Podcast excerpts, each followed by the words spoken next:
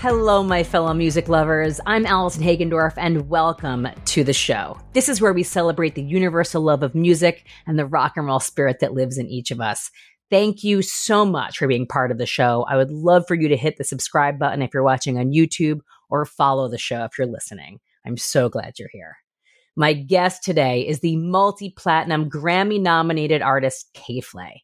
We talk all about her journey from rapper to alternative rocker, navigating her recent hearing loss while making her new album, Mono, collaborating with her girlfriend from Kid Sister and Vic Fuentes from Pierce the Veil, climbing Mount Kilimanjaro, and what it is about true crime television that I love so much. And stay tuned after the interview for my sound advice. New music you need to know. It all starts now.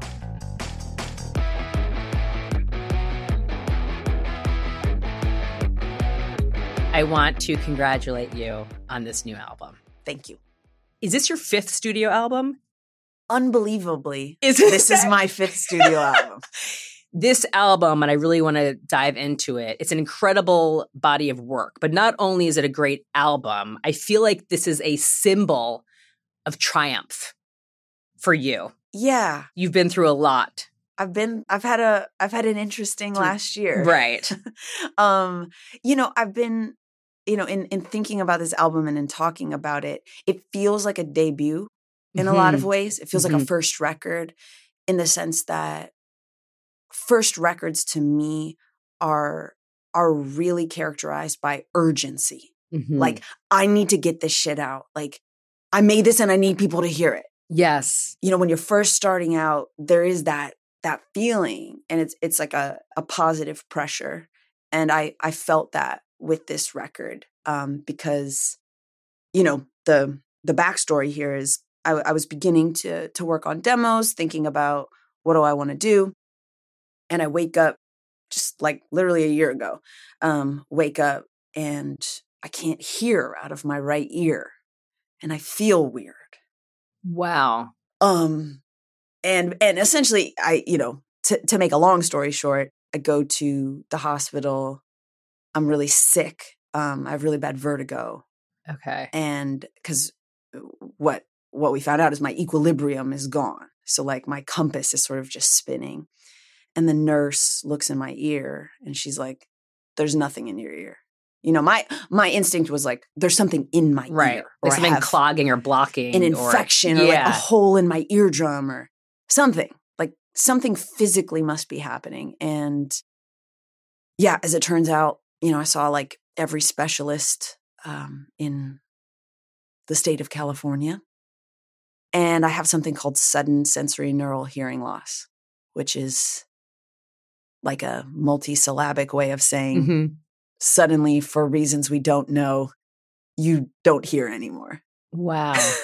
And they, they don't know what triggered it. You were were you sick originally? No. It just you woke up one day and you're like, I can't hear. It's weird. Like it felt like a did it, did it feel like a clogged ear? Like when you like are in an airplane or no?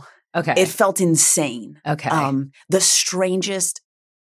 The experience of losing my hearing has been the strangest and arguably most interesting experience of my life. I mean, it has been totally bizarre. I think also because, you know, your your senses, you don't realize this until there's a big change, but your senses are so much a part of how your brain is organized. Mm-hmm. So I, you know, I had a feeling of fullness in my ear. That's part of it at the beginning. But um, yeah, really, it's just really loud ringing. So I have really loud ringing in this ear, and but but I don't hear. Okay. So it's weird. You know, so it's like really loud ringing, no hearing, like a static noise. Um, we actually feature a version of this noise on the record. Wow. Um, so if you're if you listen to it, it it's sort of a sonic motif that that occurs, um, and I think especially on vinyl has a has a pretty interesting feel to it. But yeah, and you know, we tried. You basically have a month to. Steroid injections. I did hyperbaric oxygen therapy, which we could spend a whole hour talking about. That is very interesting. These are like things that sometimes help. They don't know why it helps for some people. And, and it didn't it, help for you. No. Like you tried all these therapies, but I it did, didn't I did, make it better. I felt good in that I, you know, we were really responsive immediately. Uh, I took action and got treatment like ASAP. None of it, none of it worked. So I knew I had, I had exhausted all, all my mm-hmm. options. So I felt like, okay, yes, I've done my due diligence in the realm of things that I can control. And so now I just have to acquiesce to the things I cannot control. Right. And one of those things is that a certain number of people every year will randomly go deaf in one of their ears. and I and and I'm one of those people this mm-hmm. year. And that is difficult for anyone to experience, but as a musician, um, yeah, where your hearing is a pretty major part of your work and your art and your craft and your outlet. Mm-hmm. What was that journey like to go from the panic to the acceptance to the empowerment of it and, and creating an, you started with an album with two functioning ears and I'm Chev Chills and you finish an album with one. I can't even imagine what that experience has been like. You know, I, I think a huge part of it was getting back like on the horse. You know, mm-hmm. that it, it's funny, like I had really bad O C D as a child. And, and one of the things that my, my psychologist had me do, you know, when I'm nine or whatever, is exposure therapy. So I, I know that this is, this is how we break down our fears is, is by engaging with them. Yeah. Facing and, and them. That's how we, that's how we sort of like demystify the stuff. And that's how we are, are able to move forward in life. And so I think maybe because that was just embedded a little bit in my my behavioral patterns and, and my D N A to some extent, that was the the mentality, you know, right off the bat. And my manager, he's he's through the glass. Hello, Seth. Hi, Seth. Um, early on, because Seth was, you know, with me every step of the way. And he was like, hey, if you can't make music or don't want to, like, it's okay. We'll figure it out. And I think we both had a period of time, a short period of time, where we were like, oh my God, am I going to have to become like a novelist or something? Like, oh my God. Am I going to have to quit this shit? Um, and interestingly, because for me, just just to put anybody who's who's listening or watching into, into my shoes for a sec, it it was a total breakdown of my sensory world. Mm-hmm. So I was really unstable physically, incredibly dizzy. And I, by the way, had climbed Mount Kilimanjaro like two weeks before. So I was like, dun, dun, dun, dun, dun, dun. Like the apex of your right. health and wellness and mm-hmm. fitness. Yes. So I'm feeling like, oh, I'm strong. I'm invincible. I'm invincible. And which is, you know, always a dangerous feeling. Mm-hmm. So, you know, I, I was very unsteady on my feet. Being in the outside world where there's ambient noise was really overwhelming. So one of the things that two year two ears um, uh, provides for a human being is echolocation. Yeah. When you have one ear, you can't tell where sound is coming from unless, like, I see your mouth moving and right. I'm like, okay, Allie's talking. I, it's you. Um, but if I close my eyes, strangely, I don't know where it's coming from. I so see. In a restaurant, on the street, where there's cars. It's jarring. It's scary. It's scary. And I felt really, really vulnerable and overwhelmed. Yeah. And and what about the hearing in your functioning ear? Is that overcompensating? Is it extra sensitive? Or it's just sort of like, that's normal. And it's the other one that's just creating this almost ringing white noise and not helping you like balance. Exactly. Yeah. The latter. So okay. My left ear is just vibing. My left ear has, has remained very consistent, and God bless that ear. You know, I'm very grateful. Thank you. Thank you. Yeah, we're staying um, consistent. The right ear is just up to some, some wild stuff. And so I was in this place of just like feeling totally, totally out of control and mm-hmm. really disoriented. And I had written a song for a film that actually just came out a couple months ago called Nimona, a really beautiful animated film. It's on Netflix that I can't recommend highly enough. Honestly, having nothing to do with my involvement, just it's a beautiful film that awesome. I was really, really honored to be a part of. So I'd, I'd written the the original song for it.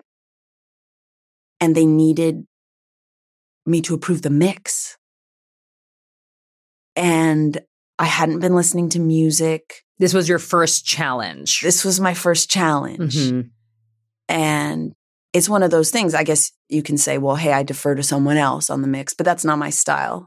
My style is to be like, hey, I have twenty-five notes on the mix, you know? Exactly. um, so I listened to it. I put my phone in mono, which, you know, is a, I will say the iPhone has lots of accessibility options. So if you have hearing impairment or any of this stuff, there's a lot of, or visual impairment, there's a lot of cool stuff that the phone offers. That's great to know. Yeah. Um, so if you go into that accessibility part of your settings, there's a lot of really cool stuff. And so I put my phone into mono, put, put on my headphones, and I listened to my own song. And that was a that was an interesting experience because I, I was forced to confront two things, one of which was painful and one of which was really invigorating. The first was that music had lost the I am I am being washed over by a thing, yeah, and I'm at peace. Because when I hear sounds, the, the ringing gets worse. So like the louder the environment I'm in, the more the things are going ding, ding, you know, yeah, kind of poking at me. Exacerbates that. Yeah, that's that's tough. So that's weird. Yeah. And, you know, I I, I was like, man, ah, oh, right, that's gone. Mm-hmm. That feeling is gone, or that feeling has changed. However, the invigorating part was, I was able to go, oh, that sounds pretty good. You know? Excellent. Yeah. So I think that was, it was kind of funny. And I, I listened to it by myself. I was at my house by myself. I was sitting on my couch. And I actually, I had a, a visceral, palpable sense of relief, you know? Yeah. And I, I think I had a sense at that time, okay, There, there's a path forward. Is it's going to be in a different forest. Mm-hmm. I'm in a different, I'm on another planet, but there is a place that I want to head to and I can kind of see it. So that was, that was incredibly. That's invigorating. That's empowering um, to you, because you're now you're accepting, mm-hmm. you're accepting and you're just sort of steering in a new direction as opposed to coming to a dead stop. You faced your fears. You faced your fears. Absolutely. Yeah. And then very shortly after that, and so this was only like, I want to say five weeks after I lost hearing, I went into the studio. Wow. With a a, tr- a trusted friend and producer who I'd been working on a couple songs with on the record. So there's a guy named Jeff Harris, mm-hmm. who worked on Punisher, Perfectly Alone, which is the so closer. Good. And then Are You Serious, which is the opener. And the night before, I did a voice note just of this chromatic thing on guitar going boom, boom, boom, boom. And I kind of freestyled this this question of like, dude, are you fucking serious? Yeah. Because I kept, that kept going through my head in this process. You know, a lot of musicians, I mean, a lot of people, but a lot of musicians saw the movie The Sound of Metal. Yes. And I remember wow. watching that and going, well, that's my worst fucking nightmare. Yeah. And then I'm like, wait, now it's happening. This is happening. This is happening. And so there is that moment when something bad is happening to you. And I'm sure everybody can relate, and I'm sure you can relate, where you're like, are you serious? Like, is this really happening? There's frustration, there's anger, there's confusion. Like, why is this happening? Totally. And there's also like a a very perverse sense of humor. Mm-hmm. Oh, of course. To the whole thing. Of course. So I had that phrase going through my mind, and we got in the studio and I was like, Jeff, you know, you know what's happening. This is weird. I don't even know how to approach this. I had this idea last night and I was like, I don't even know where to start. He's like, I think you should just write down exactly what happened. Who cares what happens to this song? I don't yeah. care. Let's just, just write down what happened. Sing it. And I did. And we ended up making something that was actually quite interesting. Yeah. And a little bit experimental. There's a there's tempo changes in it. You know, it it wasn't like I sat down and wrote a, a generic song that I thought to myself, okay, not only can I make music, but maybe I can make music in a more interesting way because I, I actually, I'm too confused to give a fuck. I love that. I'm too confused to give a fuck. It really takes a whole other layer of pressure off so you can just try yes. and experiment yes. and just go with it. Well, and that's like, again, thinking about a debut, you don't know enough when you're starting to know that something's a quote unquote bad idea or a good idea. You're just doing it. And there's, it's like, it's the the bliss of being a beginner. Yes. And we're always trying to, you know, I think as a creative person, you're always trying to get back to that place. Um, even, you know, I talk to a lot of people who, you know, write about music or are, are critics of music or whatever. And like, I think a lot of those people are trying to get back to the place of being a fan. Yes. Yes. Right. Once you've seen the other side of it, how do you stay connected to the original germ of the thing, mm-hmm. the original seed, which is that you love music. Right. And you're interested in how it affects you and other people. So it's like, in a way, this helped bring me back to the source of inspiration. Wow. You know, so that's, that's very unexpected, very cool. Yeah, like almost like a a, a grounding force to be a student mm-hmm. to sort of learn this new approach and this new way and this new chapter.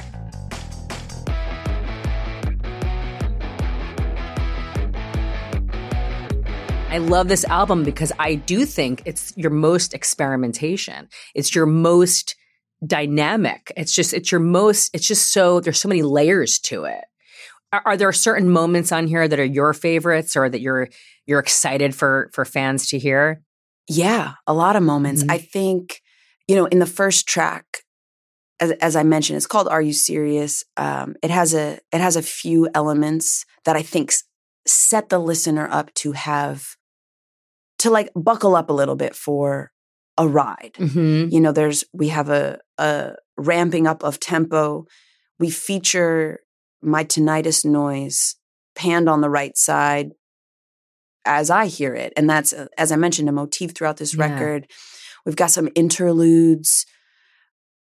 We actually, on the vinyl version of the record, have a track that isn't going to be on any D S Ps. Oh, that's cool. You can only hear it. Old school. Old school. Love that. Which, like, you know, I think that's special. Yeah. That's special. And like, so I just, I feel, oh, I love that. I feel like there were some, some ways in which I, I, I was less concerned with like the correct way to do something mm-hmm. and more interested in a way to do something that felt exciting to me and fun to me and my collaborators. And, you know, I brought Paul Meany in. Uh, love Paul so love Paul. much.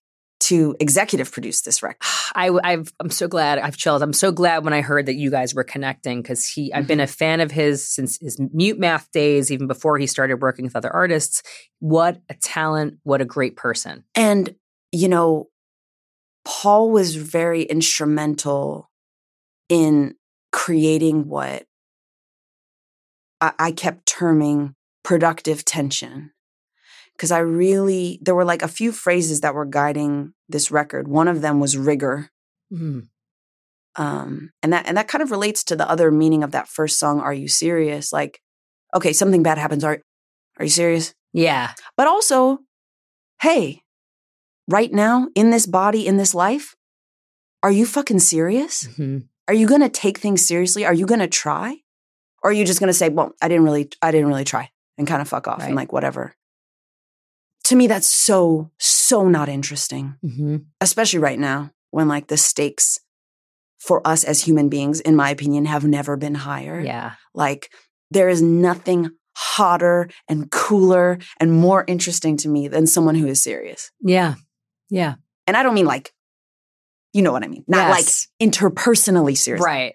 But like serious about what they do. Committed, devoted, authentic, real, and passionate. W- and willing to be like, oh, you tried hard at that? I don't like it. Mm-hmm. You know, and then you kind of have to sit and go, oh God, I did try. Yeah. And that person doesn't like it. You know?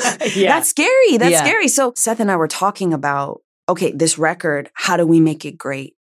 How do we, I'm already in this place of like, I'm down to make something different.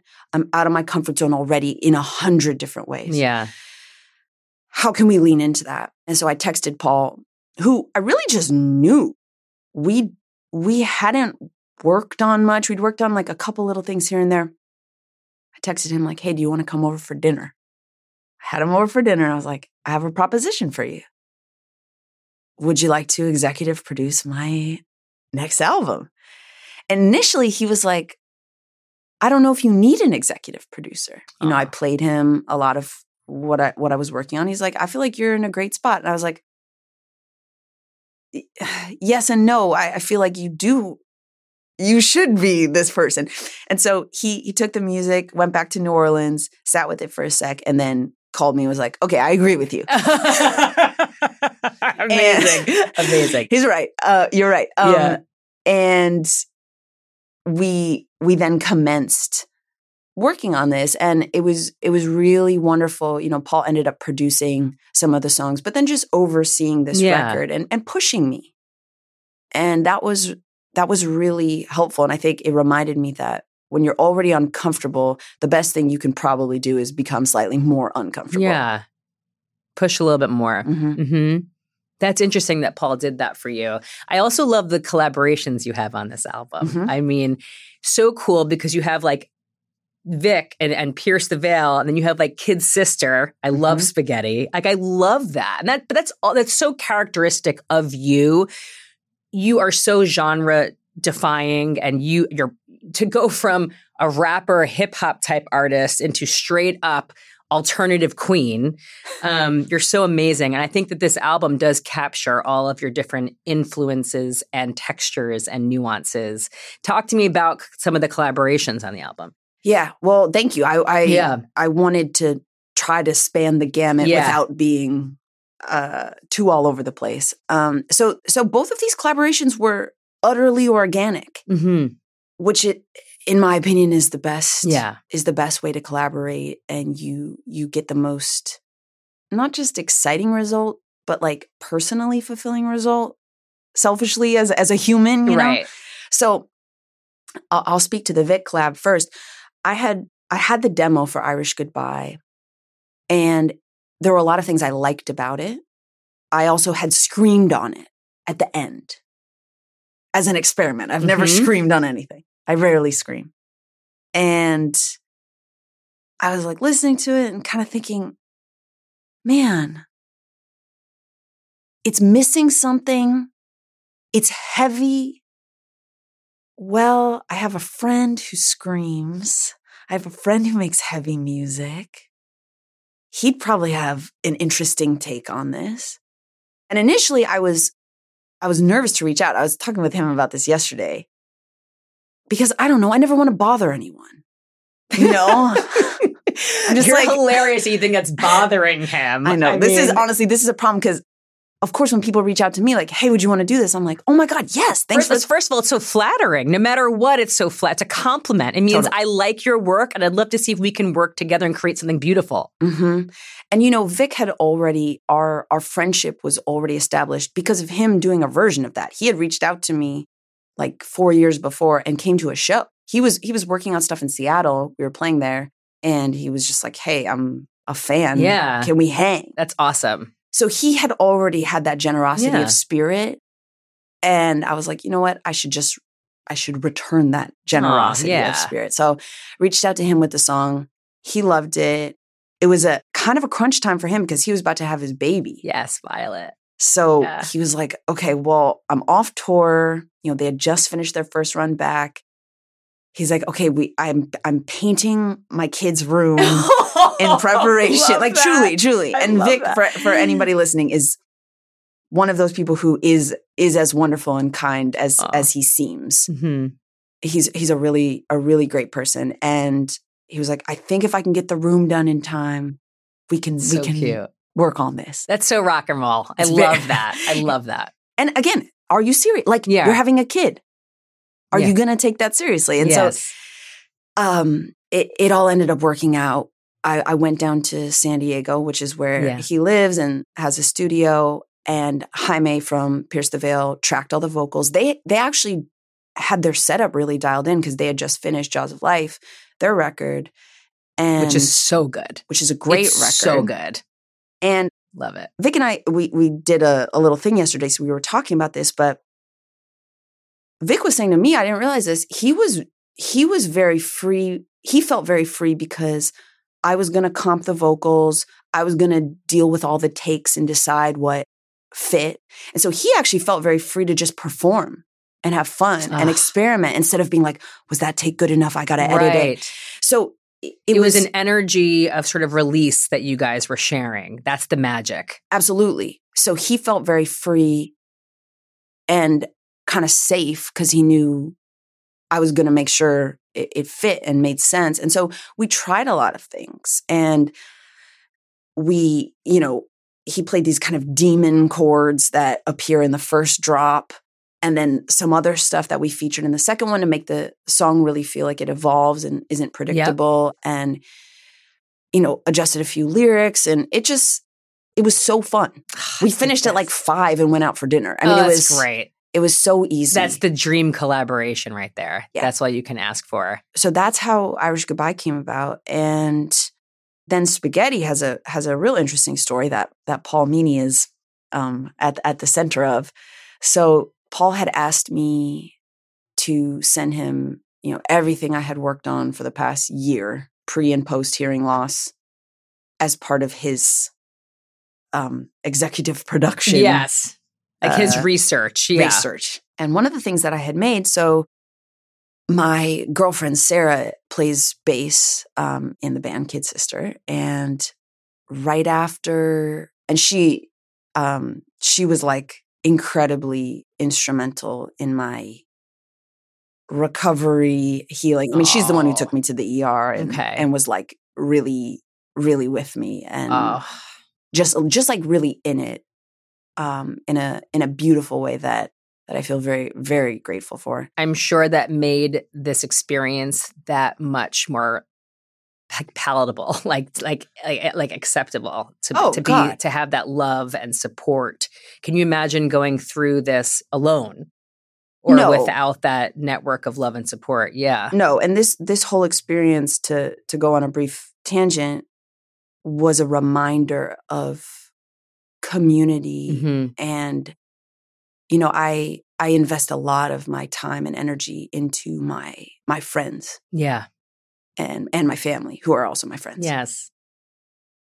And not that you're ever looking for the moment when you can cash in on that, yes. you know, in a yeah. transactional way. But there are these moments where you're like, oh, right, I have built this community and they're actually here for me. Like, that's really what it's for. That's yeah. really what it's for. Yeah. And when you when you go through something tough like that, or a big loss or a big change, and people just show up, it's it's really overwhelming, mm. actually. You know, yeah. it kind of makes me want to cry thinking about yeah. it. Like, people just showing up. Um, that's the greatest gift.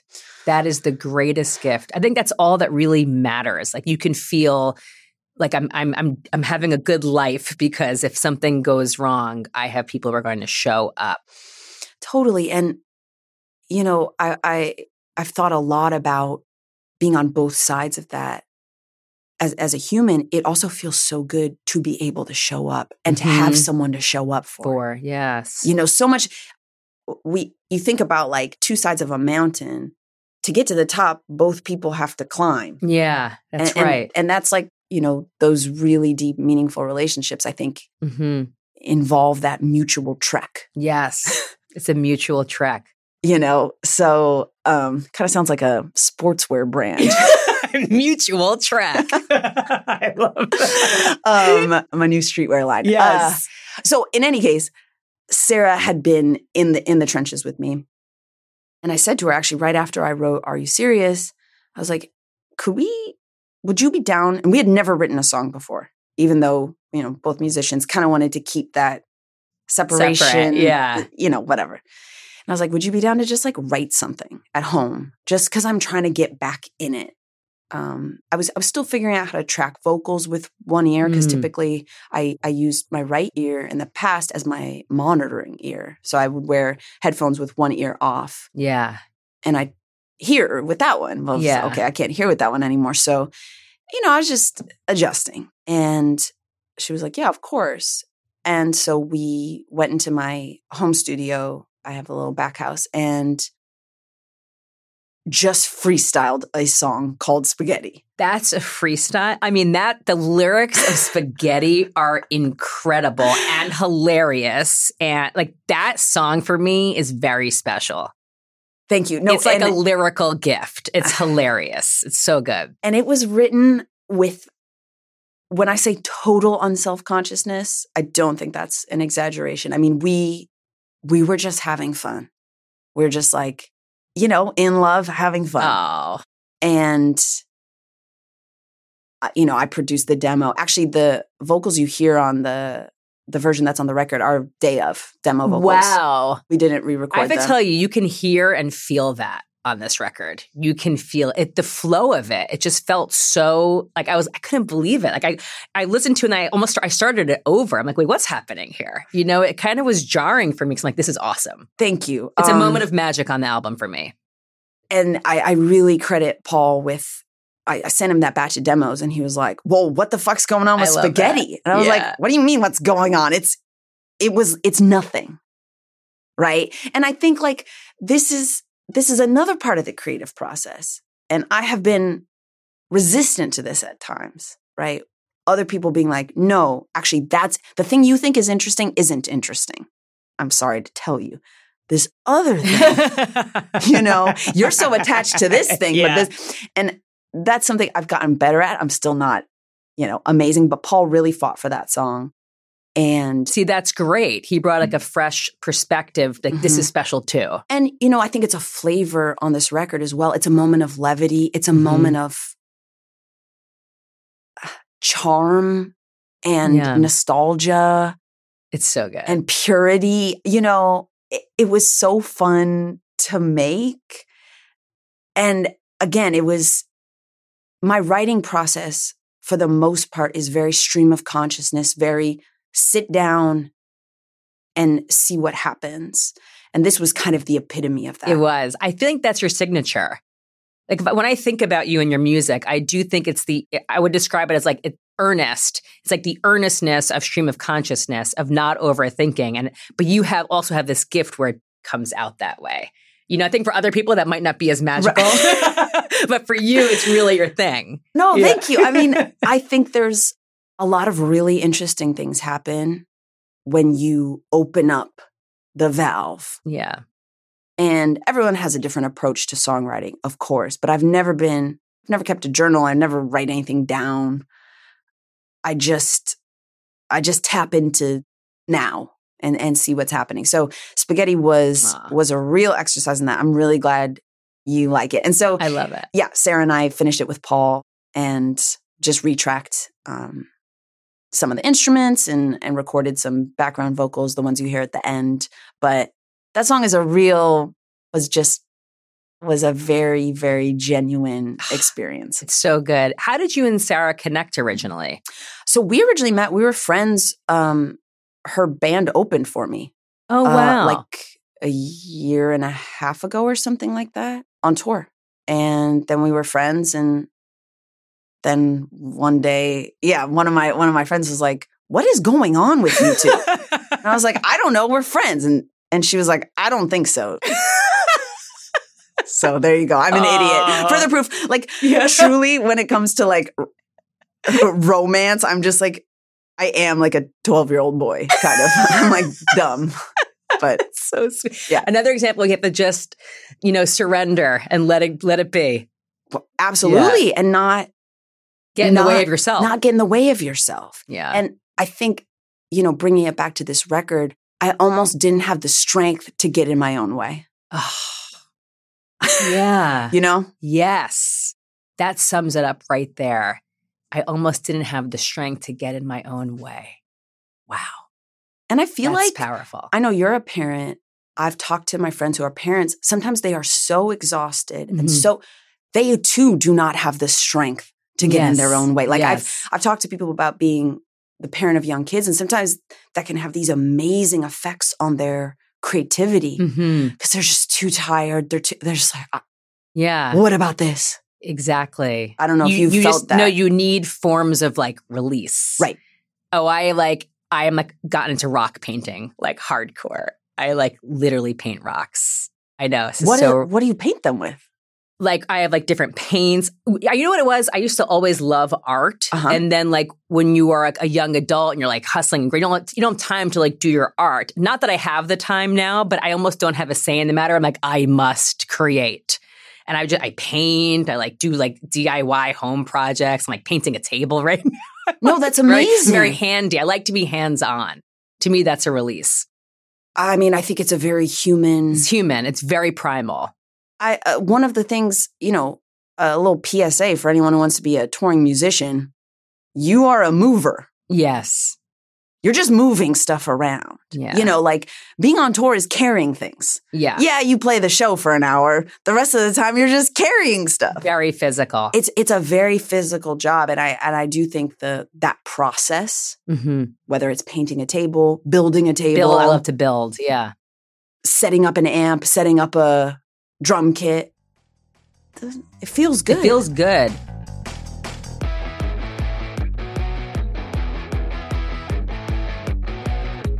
You're actually about to embark on your European tour, your headlining tour. Mm-hmm. What do you do to get set for this physically, mentally, emotionally? Well, we were talking about this earlier. I quit drinking three and a half years ago. Congratulations, by the way. Thank you. That has made touring a lot easier. Mm-hmm. Uh, not only has it taken, you know, we were talking about the decision fatigue of like, ah, oh, should I drink? Uh, uh, well, maybe tonight, maybe not. T-. For me, that was just had reached a, a point of, yeah, it just exhausting me and wasting my psychic energy of like, I can't be sitting here debating this. I can't deal with this. I just need to be like, no, the yeah, answer is the no. The answer is no. There's a default answer. Yeah. And um, so so not drinking makes makes touring a hell of a lot easier. It's easier on your body. You get better sleep. You know, so I'm kind of, from a from a physical standpoint, That that's hugely helpful. I'm I'm very active generally in, yes. in my life, so I'm I'm usually in pretty good physical shape for the for the show. The the big preparation thing is the show, yes, and how we're going to structure it. You know, right now I had a call with my music director yesterday. We're figuring out how to play a bunch of the record live, right. That's always the biggest deal. It's like, okay, we have this awesome album. Now we're going to perform it live. And what does that look like? How right. is that going to be? Right. And so this this last tour, so I was out um, with grandson for a few months in the U S Was that so fun being together? Yeah.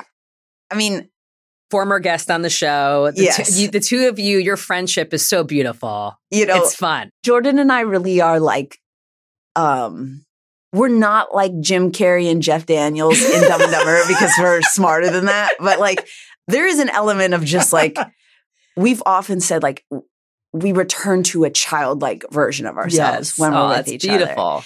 And, and so it was really nice, especially for me. It was my first tour back after the, the hearing loss. Mm-hmm. I wasn't even sure how that was going to work. You know, when I'm in dark places as well, my balance is shakier. So I was like, well, this Ugh. is an, kind of a potential nightmare. I was like, am I going to break my ankle? But it it was a very, a very safe and a really, really fun environment. That's great. You know, it's it's lucky. You're lucky when you get to do anything with a real friend. Yes. Work with a friend, spend time with a friend. And when you get to do both of those things, it it's very magical. So we we kind of spoiled each other a little bit. That was very fun. Um, but we played a four, five, five songs from the record on that tour. So I actually have, you know, a sense of of how to recreate some of the sounds and elements of the record live already, which is right, great. Good. I haven't always had that in the past. And now we're just or just figuring out how to make a show that features the new record and also honors the four records that came before. Oh my it. God, the four records. I feel very grateful that for three of those records, I really got to be part of it with you. And I was so fortunate you would come in and play the music for me first. And well, it all started for me with Blood in the Cut. Mm-hmm. I remember hearing that song, and you and I hadn't really connected yet. And I was obsessed instantly. I was like, everything about this I want to learn about, I want to experience. And that's when I was like, okay, I have to come see you play. And then I, I remember coming to your show and we met backstage and I was like, yeah, like this is my kind of girl. Like I loved you from that moment on. And then, you know, that whole album, you got your Grammy nomination. Yeah. Best rock song. Yeah. What did that moment mean for you? Was that an important milestone? I mean, yes, in the sense that those those types of honors are, they're like legitimizers, mm-hmm, right? Mm-hmm. They're kind of a version of some people being like, hey, you belong here. Uh-huh. And I think as a as a musician and as a human, honestly, we're we're always kind of like, should I be here? Mm-hmm. You know, often you're at a party, you're like, am I supposed to be in this room? Where, you know, the the feeling of that that imposterness Imposter or syndrome, yeah. Just a sense of like, What what's happening? Is yes. this okay? Do I deserve to be here? I think it helped. It helped to give me some confidence and reassurance. Like, hey, yeah, yeah. you do.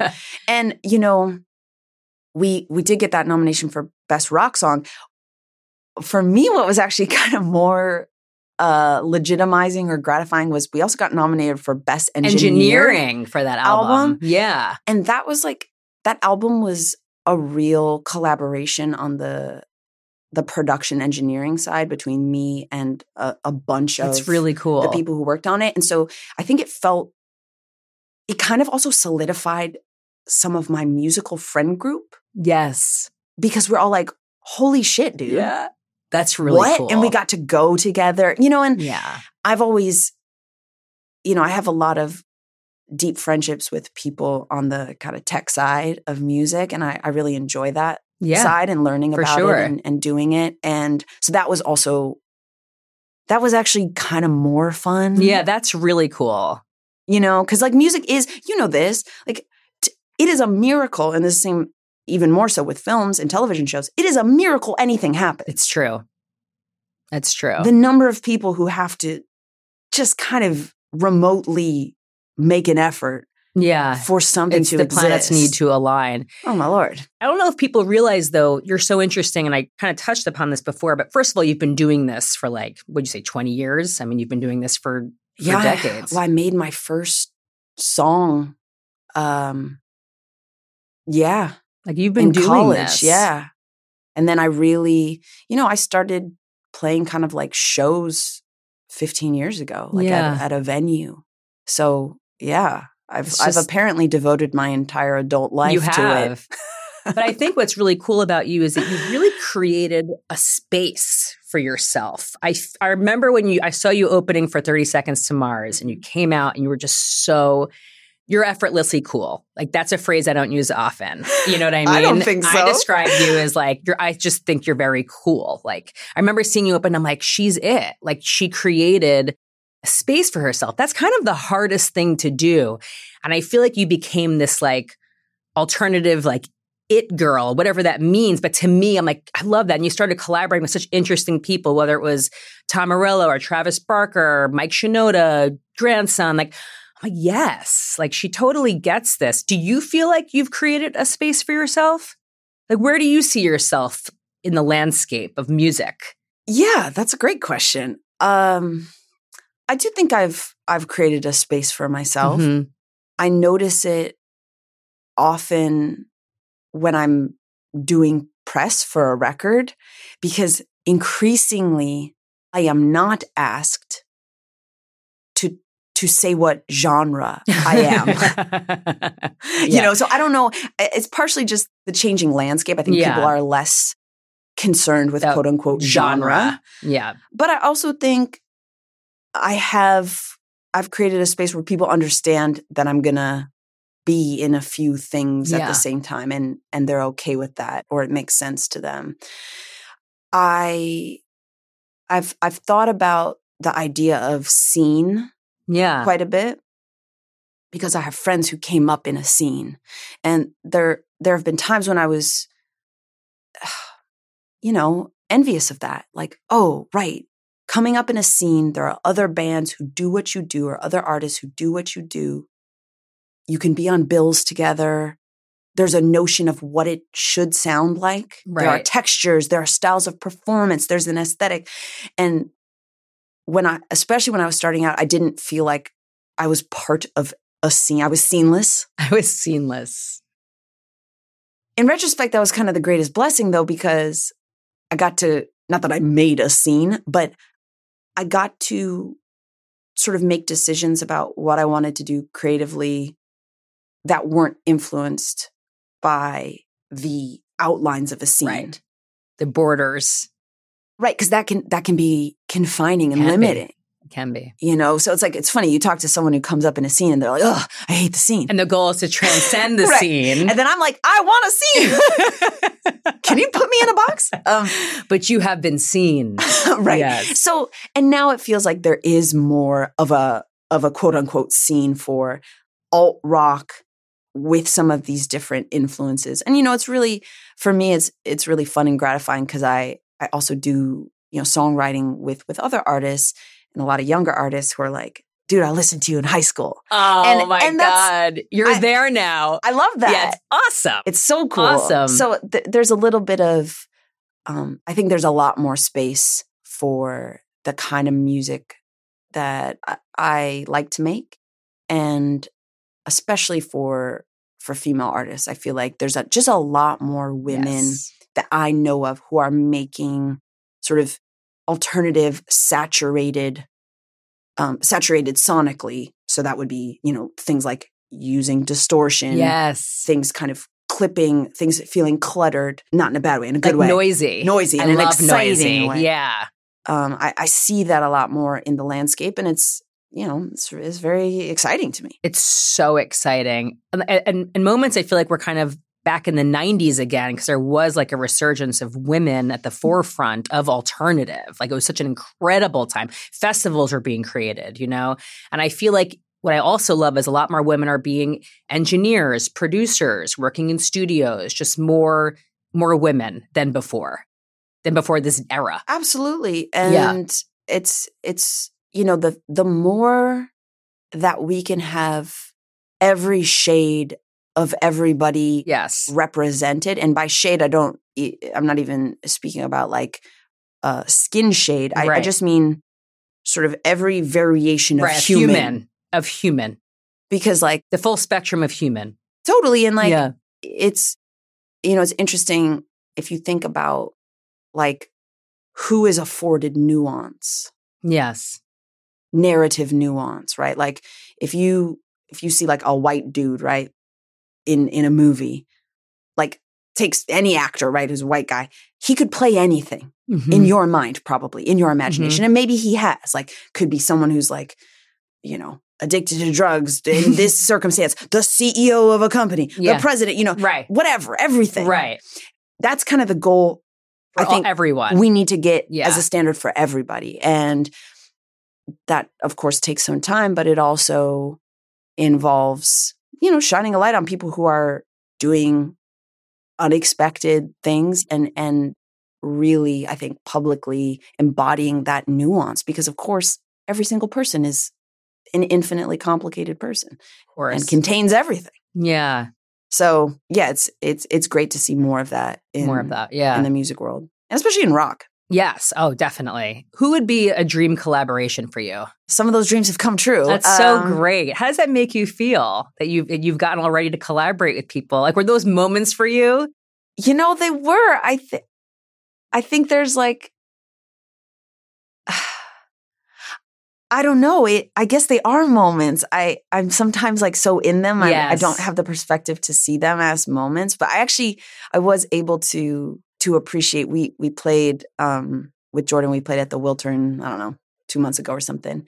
And Tom Morello came out and did T G I F, T G I F with us, and I had to warn him because we cover um, part of Bulls on Parade oh. in Blood in the Cut as right, this like right, right. kind of gnarly thing. And like I'm playing bass and my guitarist is doing tom solo.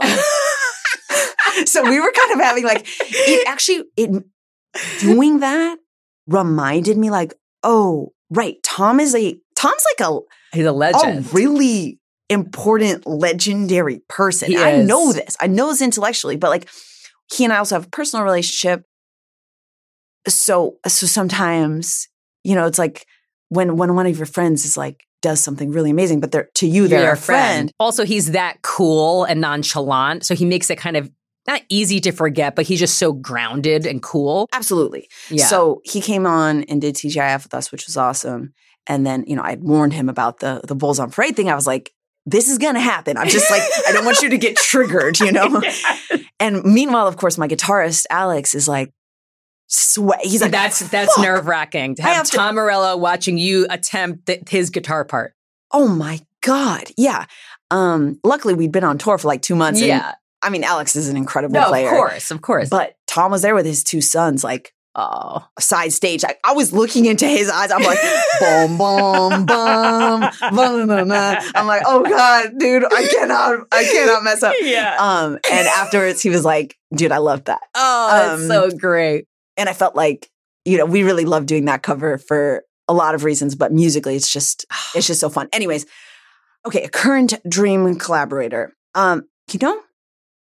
And I like kind of met her for one sec. I am such a big Karen O fan. Ugh. And like when awesome. I saw that Perfume Genius collab on that on the yes. album, I was like, okay, there's a chance. There's a chance. She's she's open to she's collaborating. Open to yeah. collaborating. Um so that that would That's be a, a dream. Oh God.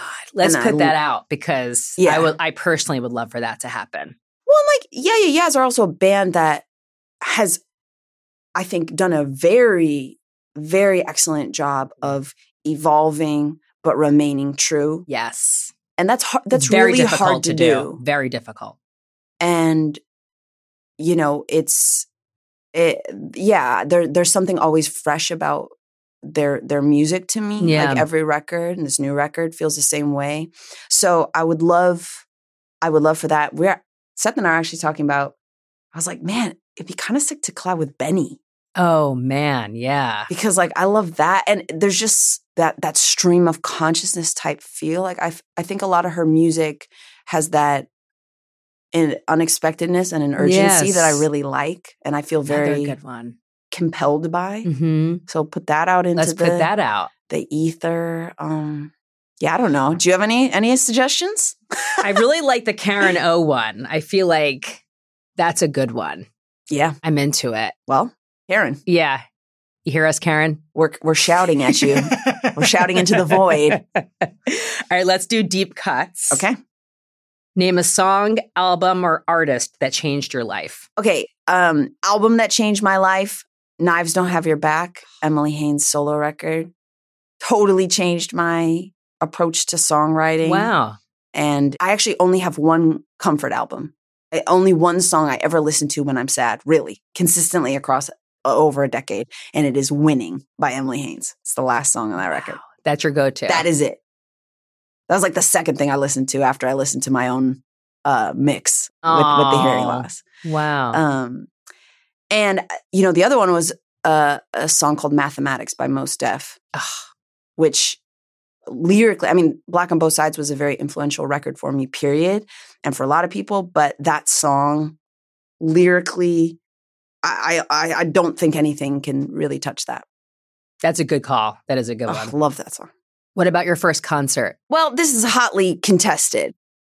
I don't really know. Technically, my first concert was like the Beach Boys. Great. That's a great first but concert. But I was like little. I don't What's really. What's your first concert that stuck with okay, you? Okay, here we go. The first concert I bought tickets to. Yes. Coldplay on Parachutes. Oh, wow. That's a good one. And I saw Grand- Granddaddy open for them, which is funny now that grandson is in yeah. my life. Like, also, just like a side note, the number of older individuals in my family who have like been extremely confused by the stage name Grandson. Just it like, can be confusing. Just yeah. like to throw that out there. A lot of, um, yeah, just some funny text messages. Yes. Um, yeah, so so that Coldplay show was at Aragon Ballroom in Chicago. Oh, that's great. That's a great first show. It was a great first yeah. show. Yeah. What's a song you wish you wrote? Heads Will Roll. Yeah, yeah, yeah. Oh, good one. Yeah, that song is out of control. And I yeah. wish I remixed it too. Yeah. I wish I was Karen O and A-Track. Yeah, that yeah, that's a, that's actually amazing. Favorite movie? Clueless. Oh, perfect. Great soundtrack. What a time. Oh God. Favorite meal or cuisine? Bowl of Cheerios. You and Keanu Reeves. What? I asked him. He said just he said a bowl of cereal with milk. That was his favorite. I, he wouldn't give me specifics which cereal, but Cheerios is a good Cheer- one. I mean, it's only Cheerios. Yeah. Okay. I, I normally have three bowls of Cheerios minimum a day. Wow. And are we talking like O G Cheerios or like the apple cinnamon and all of like the twenty-six varieties or whatever? Can you see me rolling my eyes? Okay, Can yeah. you see me roll- you're like, you're original Cheerios. Yeah. It, it goes so far as this. On my rider is, of course, Cheerios and full fat oat milk. I love okay, that. So here, and that full fat, we get it. And my tour manager on it, she writes Lucky Daddy. Okay. No touch. She writes no touch Lucky Daddy because I have to have at least one bowl of Cheerios with full fat oat milk about ninety minutes before my show. Oh, wow. It's part of your pre-show ritual. It's part of my pre-show ritual. So I've fully just replaced a beer with a bowl of Cheerios. Um, and I, you know, Cheerios apparently doesn't need a spokesperson. They, Got it. you know, they market largely to like infants and stuff like that. They just like don't care and they don't need me. But if if they were interested in tapping into a new type of spokesperson, I really am. Like I am, I should be a brand ambassador. I've been, Cheerios has been my favorite food since I was really like one to two or eating solid foods. I have, like, I love Cheerios. I could subsist off of Cheerios. Couldn't be a bigger fan. Wow. If I had to bring anything to a desert island, if you told me I could eat one thing for the rest of my life, it's Cheerios. So it's just that it's the nostalgia. It's just the convenience. I love the, the taste. No, I love the love taste. It. I feel good. I feel good after I eat it. I feel energized, like, but also full. But wow. like, I'm too full. Satiating. I don't even need to ask, are you serious? Because you're I serious. I am unbelievably serious. Wow. I'm so glad I asked this question because I had no idea. See, Keanu Reeves could probably be a spokesperson for Cheerios. So, although he wouldn't specify which one. I asked a couple times. And he wouldn't he say. Wouldn't, he wouldn't. He wouldn't break. He wouldn't break. He just said wonder, cereal, cold milk, any time of day. But see, to me, that's like saying uh, meat. Right, you right, know, so, right. It's too general. It's so general. Like like Cap'n Crunch. Yeah. That's so different than like Raisin Nut Bran. Also, totally Cap'n different. Crunch, can we just say, that's a menace. Your mouth is like basically scratchy. Bleeding. So scratchy. Like, so abrasive. Not to not to, to toe shade. You have to be serious to eat that because oh it comes Lord. with some potential injury. Yeah, I'm not, but, I am not eating Cap'n Crunch. Tell you yeah. that much. Jared Leto likes Fruit Loops. So you never know. Everyone's got their own like favorite. Wow, really? I yeah. hate Fruit Loops. Fruit Loops like are crazy to me. They're crazy. Oh yeah. my Lord. Wow. I'm obsessed with this. Wow. Well, another question I was going to ask, what's something your fans would be surprised to learn about you? And maybe it's your obsession with Cheerios, or did they already know mm, that? They know that. Okay. One of my early songs, I invoke Cheerios first line. Oh, wow. So a lot of the O G fans yeah. know that. Um, it's been a recurring theme. What would people be surprised to know about me? Oh my Lord. Oh, I know. Because I've, so this is new. I just started watching The Kardashians. Oh, wow. So you're entering into a new stratosphere. Well, I figure, you know, I just, I'm learning. And now I'm only watching the Hulu one. Okay. So I'm not like, I don't know all the lore. I don't know the whole thing. But I'm just starting to watch. And I'm kind of. How is it? Well, it's interesting. I have some different thoughts. Now, I don't watch really any reality television. I don't watch any, so. So I don't have a point of comparison. Something that I do think is interesting is that I'm loving, which probably is the reason this whole show is successful. So this is arguably idiotic that I'm saying this, are the f- dynamics of a blended family, mm-hmm. which, you know, I had a blended family growing up. There's so many subtle allegiances and you know, decisions and yes. who to include, who not to, and like just just some of those minor things I find fascinating. Like I'm enjoying watching somebody else think about that. Um, I'm also enjoying there's a lot of like women's issues being discussed, like menopause. Menopause is, is on the line. I love that they're so open about it. Fertility. Yeah, it's important. It's important. You know, but at the same time, it's like ugh, there's a lot of very valid critiques of of the show and and the um, the unrealistic and bizarre aesthetic standards. Oh yes, that yes. it has created. That's so tough. That's tough. So, but I feel like because I'm coming into it as a grown ass adult, it's not affected. It doesn't. It's not really like right, in my right. brain. If you were young and, and impressionable, it might be a different right. takeaway. So I don't know. So maybe let me know what you think. Do you watch The Kardashians? I I don't know. I don't watch The Bachelor. Everybody loves that. Yeah. Maybe I should start watching The Bachelor. I don't watch any of that stuff because I have limited time. And for me, I watch documentaries because I like to learn storytelling and also true crime. I'm a true crime girl. I love to, that's what I watch. See, I love true crime. I'm no crime. I know. Me. I'm a, I, I'm a full on. Full, that my, might be my secret thing. What people might not know about you is my obsession with true crime. That's okay, like a whole my girlfriend thing. Falls asleep listening so to My Favorite Murder. So is do this I. a thing? It like, is. What is happening? It is. Forensic Files. Okay, let me, can I ask that. you? Yeah.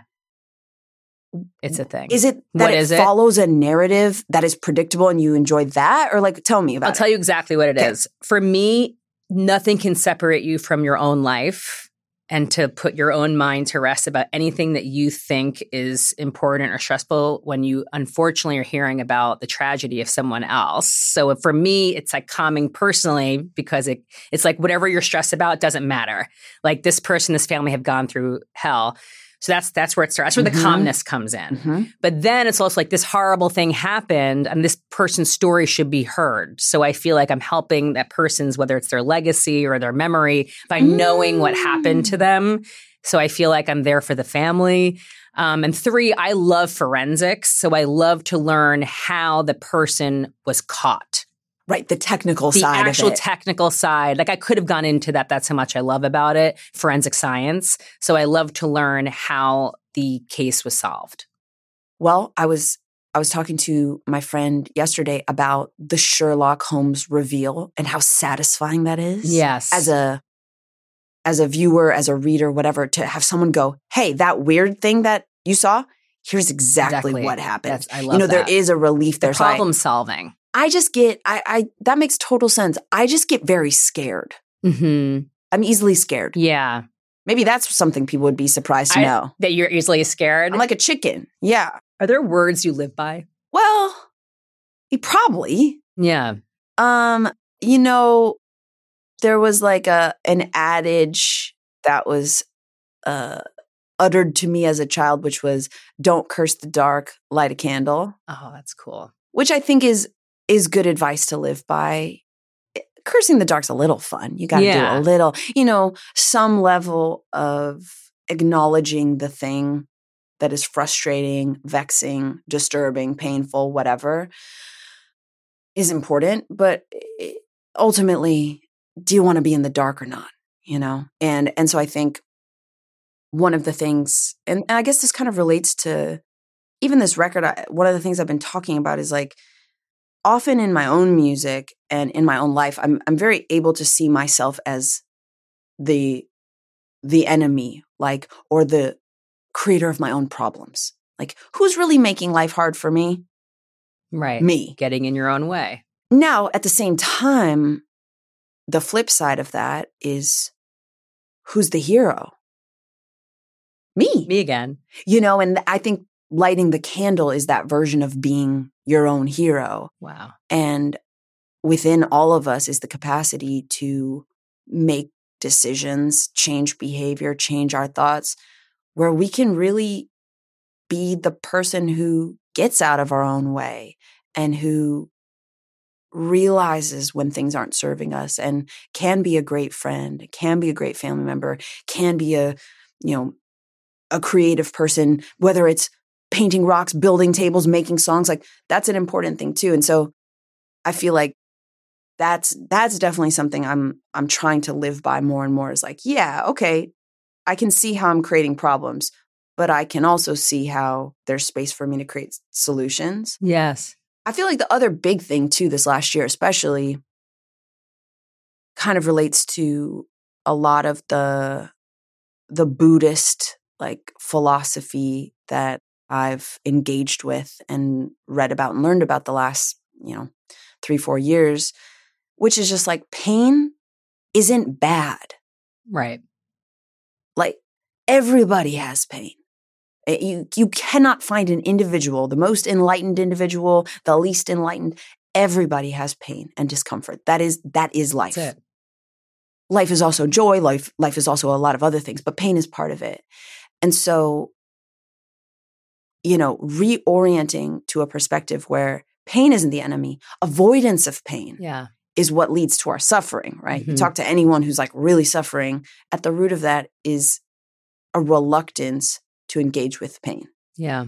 And that that's been really helpful for me, especially with the hearing loss in this last year, being like, hey, this discomfort, this grief, it's not bad. I'm just alive. The right. only way I'm not feeling this is if I'm dead. Dead, that's right. It just means you're alive. Yeah. So I'm just alive. Mm-hmm. So, okay, if I can sit here and go, this sadness, this loss, this change, it's okay. Yeah. And I didn't do anything wrong.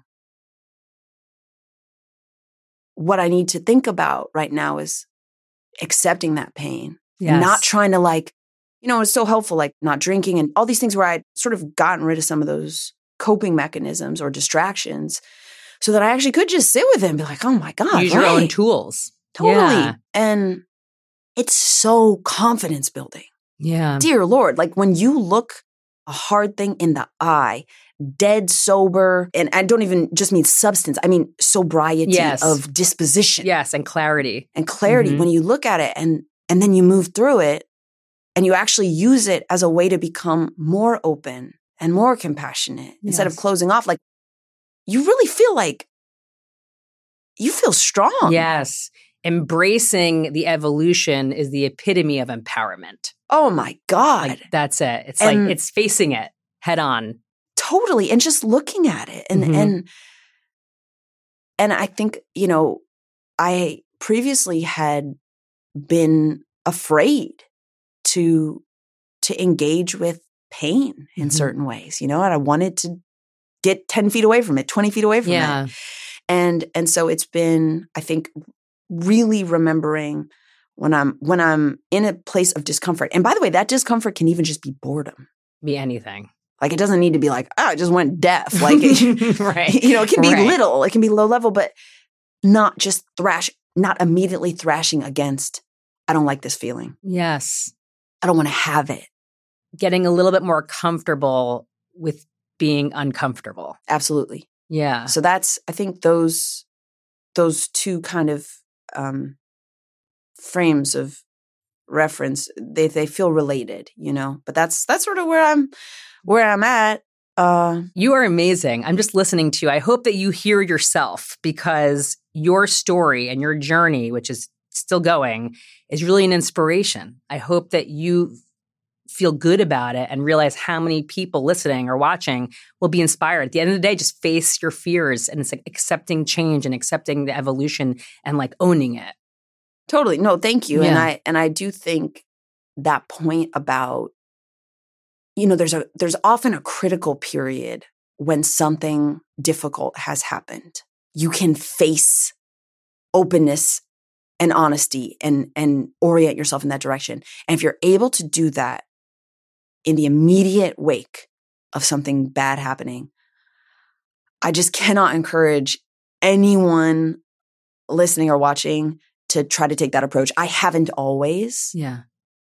And it's harder. The longer you wait, the harder it is. And because, you know, I just, with with the hearing loss, it's just, it's just so, um, top of mind, I was immediately, I just told everybody what was happening. Mm-hmm.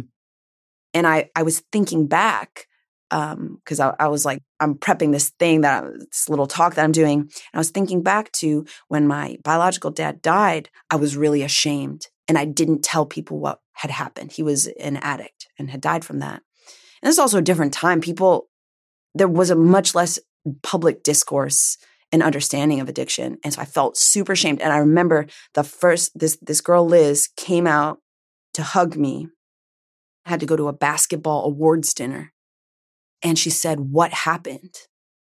And I said, "He had liver disease." Oh, you couldn't even. And I right. lied.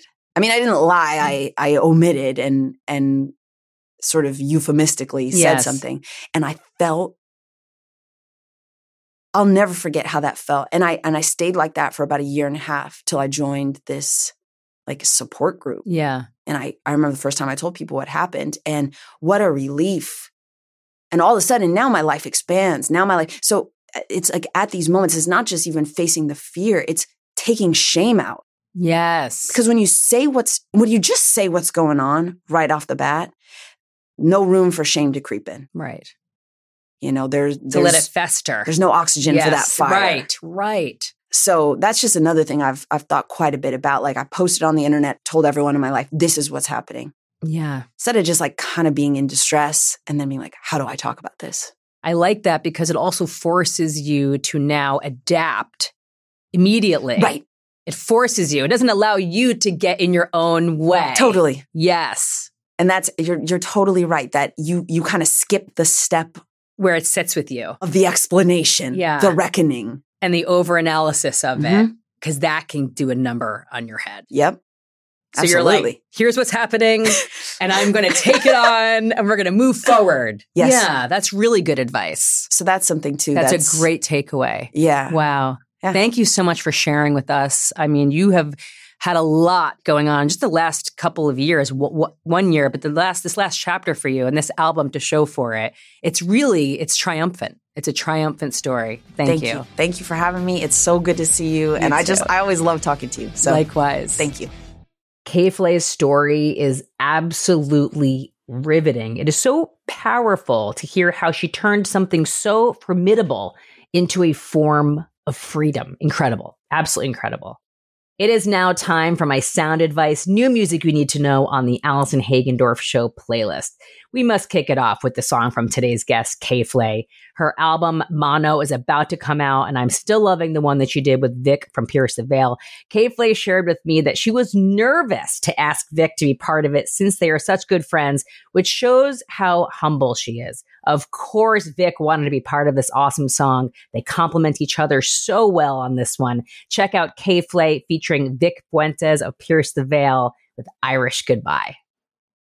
Next up is my friend Renee Mata and his band Reach N Y C. Their album Ride or Die is out today. The songs are about Renee's relapse after years of sobriety, his descent into depression after the suicide of his close friend Chester Bennington, and his fight to get back his life. This song is specifically about Chester and the bond they shared. Check out the song out today, Ride or Die.